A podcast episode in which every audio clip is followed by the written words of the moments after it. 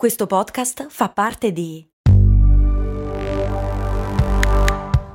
Voice Podcast Creators Company. Ehi, ma tu lo sai cosa potevi comprare nel 1860 con l'equivalente di 10 euro di oggi? Beh, potevi comprare una casa e nel 1950 una piccola barca. Negli anni 70, sempre con 10 euro, potevi comprarti un vestito elegante. E oggi, con 10 euro, cosa puoi comprare? Un chilo di pane, un kebab? Effettivamente non un granché, ma puoi comunque investirli per il tuo futuro. Come? Beh, su Scalable, un'app che ti mette a disposizione gli strumenti essenziali per costruire una cultura del risparmio. Ti consente di investire in modo flessibile in azioni, ETF e fondi creando piani di accumulo automatici a partire da un solo euro. Quindi con 10 euro diciamo che siamo proprio alla grande. In più, con Scalable puoi iniziare il tuo percorso di investimento in piccoli passi, approfittando di una sezione dedicata all'apprendimento dei principi base degli investimenti. Amplia le tue conoscenze finanziarie e fai crescere i tuoi investimenti nel tempo. Scopri Scalable per i tuoi investimenti. Link in descrizione. Un anno è passato, quasi 300 episodi. Ah, amici miei, ne abbiamo viste, pardon, ascoltate tante insieme quest'anno, non è vero? È arrivato il momento di elencare il meglio, le puntate più ascoltate, condivise e commentate. In una parola, Best of Brandy. Best of Brandy. Sì, proprio così, scritto tutto attaccato. Oh, ma che volete?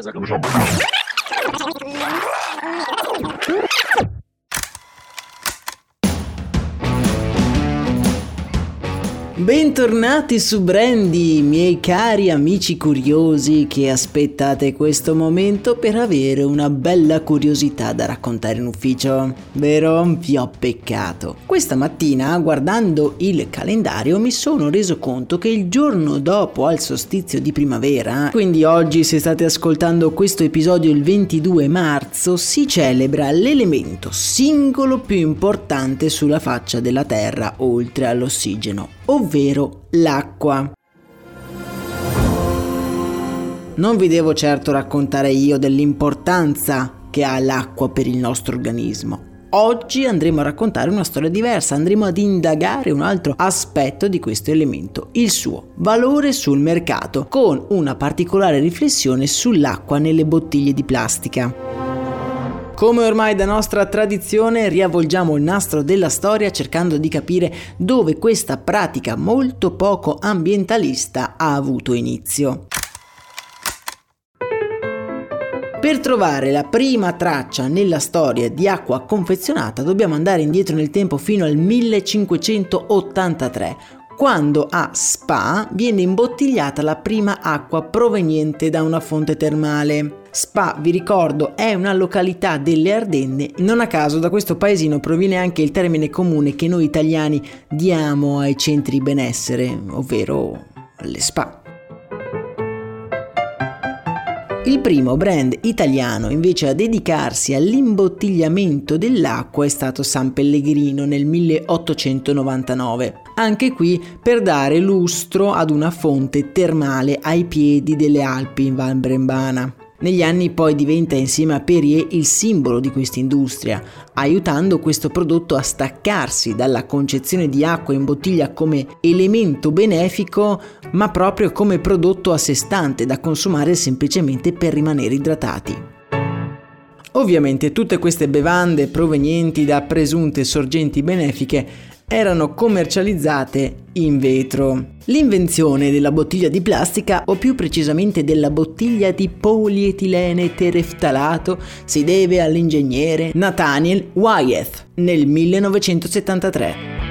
Un anno, questo, il 1973, che ci può sembrare fin troppo recente. Ma non dobbiamo essere ingannati da questo, infatti Wyatt non brevetta la plastica né tantomeno il PET, ma semplicemente lo utilizza a scopo alimentare. Il polietilene tereftalato, in particolare, era stato inventato già nel 1941 dalla coppia di ricercatori Winfield e Dixon. Ma perché non viene utilizzato fin da subito nell'industria alimentare?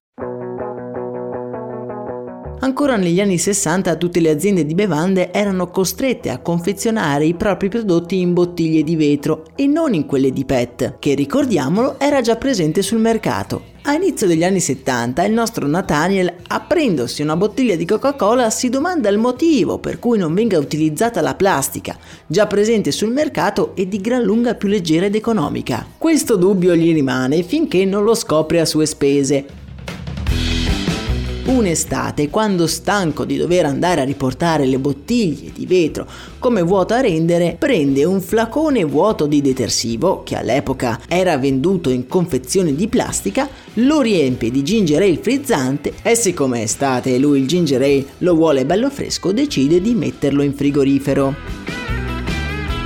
Come capita spesso in questi casi, il nostro protagonista viene distratto dalla vita e si dimentica la bottiglia nel freezer. Si mette a dormire ignaro di quello che stava per succedere nella sua cucina.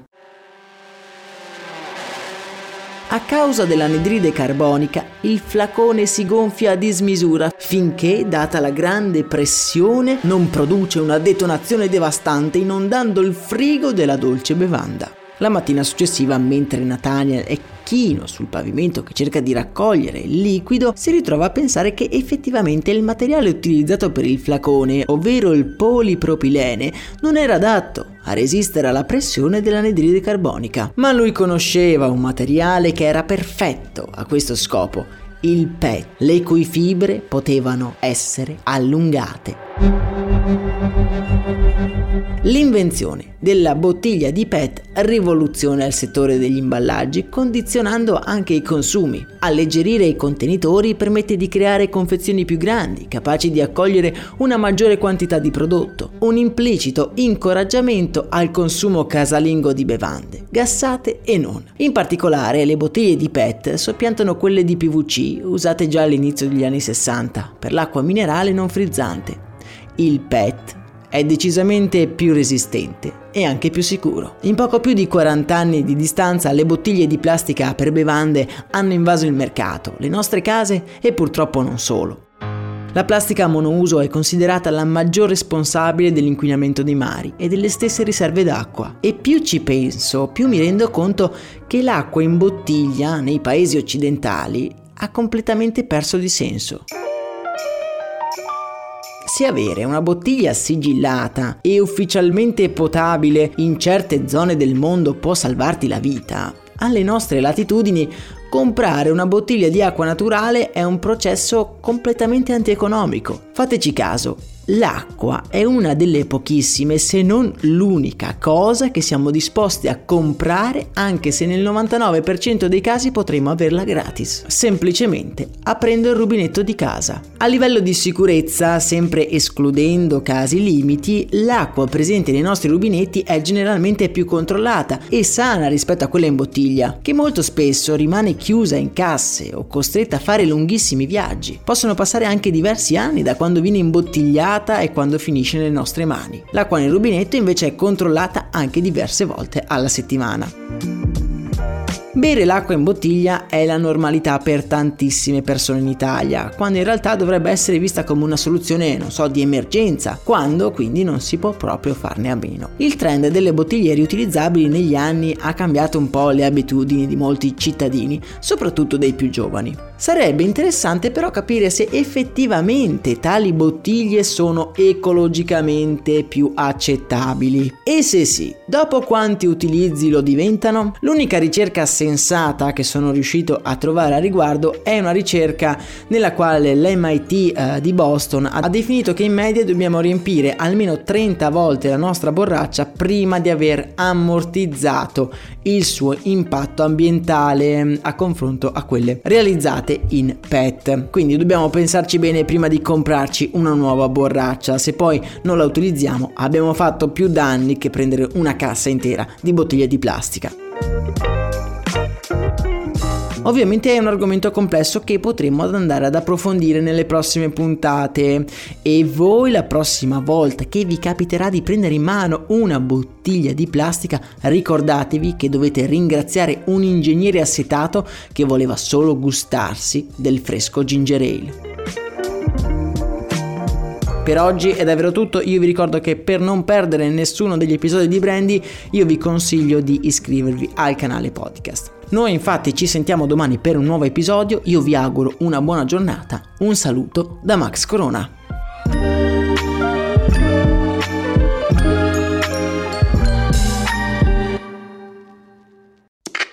Questo ascolto è supportato da New Balance. Ciao, sono io, Max Corona, e sono davvero onorato di tenervi compagnia con le mie storie nella vostra vita. Spesso quando ci incontriamo mi dite che ascoltate storie di brand mentre correte. E una cosa che mi ha sempre stupito è considerare come la corsa unisca persone completamente diverse tra loro. C'è chi si sta allenando per la prossima maratona e chi è appena riuscito a completare i suoi primi 5 km. Anche io sono un corridore, non ho mai fatto una maratona, ma nelle mie lunghe giornate passate a scrivere questo podcast arriva un certo momento della giornata in cui sento il bisogno di uscire e correre, magari anche per poco, ma ne ho bisogno per alleggerire il cervello e sciacquare via una mente sempre affollata di pensieri. Per essere un corridore non serve fare la maratona, basta solo correre e l'unico modo giusto di correre è il tuo. Vai su newbalance.it slash it slash running per scoprire di più.